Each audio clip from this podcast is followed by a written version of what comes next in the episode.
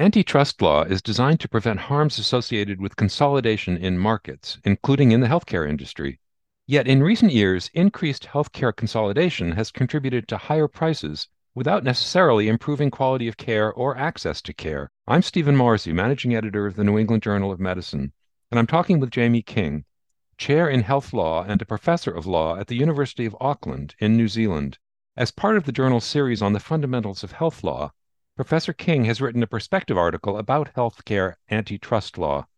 Professor King, you write in your perspective article that throughout the healthcare industry, consolidation has occurred by means of horizontal, vertical, and cross market transactions. Could you explain how those various types of mergers work and what their advantages are from a business standpoint? Definitely. So, consolidation can occur in healthcare just like in any industry through as you said, horizontal, vertical, or cross market transactions. So a horizontal transaction will be where one entity merges with another entity that's a direct competitor in the same market. So this would be where two hospitals in the same market merge together. A vertical transaction is where two entities that are in the same supply chain but are not direct competitors merge with one another. And in the healthcare space, we tend to think of that in a situation where a hospital or a health system acquires a physician organization or a physician group or a laboratory that's not a direct competitor with the hospital, but might refer patients, and the hospital might refer patients to that entity. And so that's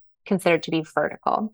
And then a cross market merger is a situation where a hospital or a hospital system in one geographic area might acquire another healthcare entity like a hospital or a healthcare system or a provider group in a different geographic area. And each of these have distinct advantages and disadvantages. So a horizontal merger has sort of all the obvious advantages that one thinks of when you think about a merger. So for that merging entity, they then own a larger share of that market and have greater leverage when negotiating with either suppliers or in terms of being able to price more aggressively with consumers.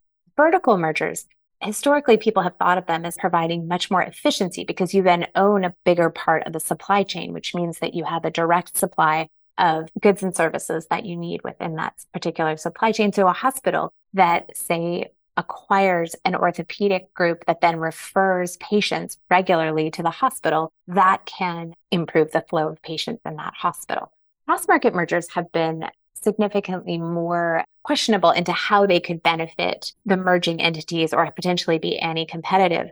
But the thinking here is, and the research on the cross market mergers has been much more recent overall. But the thinking on that is that by acquiring larger portions of the healthcare market, so having larger hospital systems and more providers in a particular broader geographic area, like a region like Northeastern United States, that those health systems, those entities will have greater bargaining leverage with insurers that are trying to sell insurance products to large employers that have employees in broader parts of that region.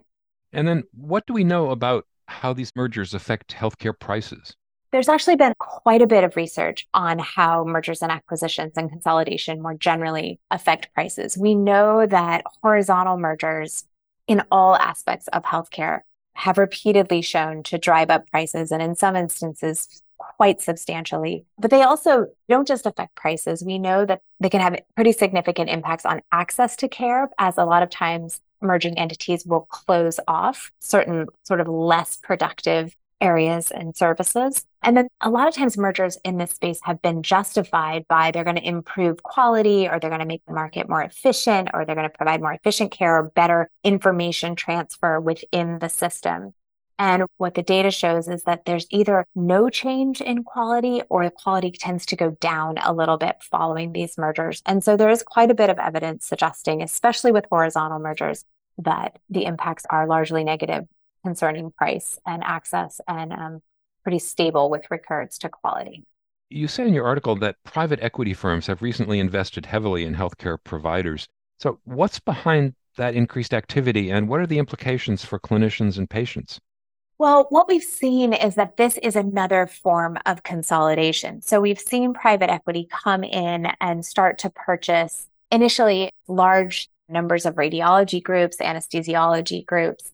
And now we're starting to see it spread out into broader other areas. And what that means is that even though it's not a horizontal merger per se. They're still coming in under one consolidated entity. And it means that private equity can negotiate, those firms can negotiate on behalf of those entities, which means it's a different form of consolidation that can lead to reductions in access or increases in price. And so what we see there is that the studies on private equity are still pretty new. And so it's a real area to watch, but it is another form of consolidation where we're starting to see the healthcare industry become even more commercialized, even more on the business side of care and less about patient outcomes. And I think that's the major concern for a lot of people who are looking at private equity coming into healthcare.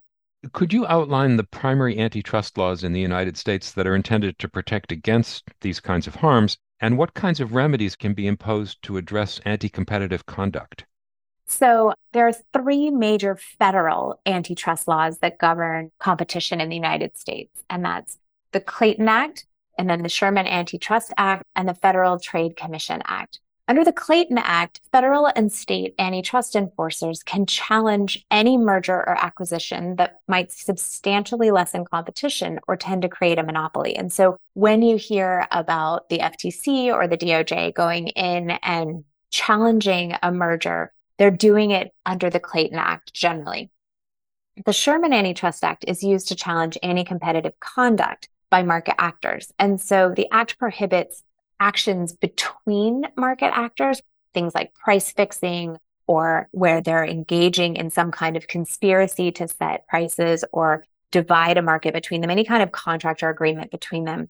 And then also, the Sherman Antitrust Act regulates individual market actors from trying to monopolize a market or engaging in other anti competitive acts on their own. Finally, the Federal Trade Commission Act, or the FTC Act, created the Federal Trade Commission and empowered it to prevent unfair methods of competition or deceptive acts that affect commerce. And this act also allows the FTC to go in and enforce the Sherman Act and the Clayton Act. So it's sort of a broader, more overarching act together. These acts in combination enable federal antitrust enforcers, but also state antitrust enforcers to bring challenges against anti competitive conduct and anti competitive mergers. And they can do this through a number of different types of remedies. So when we think about the solutions that are available to antitrust enforcers, we tend to break them into two groups. One is a sort of structural solutions, and the others are based on conduct. So, in terms of structural solutions, these are things that prevent an anti competitive structure from happening or stop it from continuing. And so, when you think about challenging an anti competitive merger, that would prevent the anti competitive structure. So that would prevent two hospitals that are direct competitors from coming together by just blocking the merger. But in another situation, you might have a situation where you have a health system that has a small cardiology practice in a particular area, say Southeastern Chicago, and it wants to acquire a physicians group that has another strong cardiology practice in that space. You may not want to block the merger altogether, but you may want to prevent those two direct competitors from coming together. And so the structural solution in that place would be to approve the merger, but with the condition that that small cardiology practice is divested, which means it's sold off from the merged entity to prevent that any competitive structure from occurring. There are also remedies that focus more on conduct. So these would be challenges to direct anti competitive behaviors or actions by market actors, things like price increases or imposing or requiring anti competitive contract terms, things like all or nothing clauses or anti tiering clauses from being included in contracts.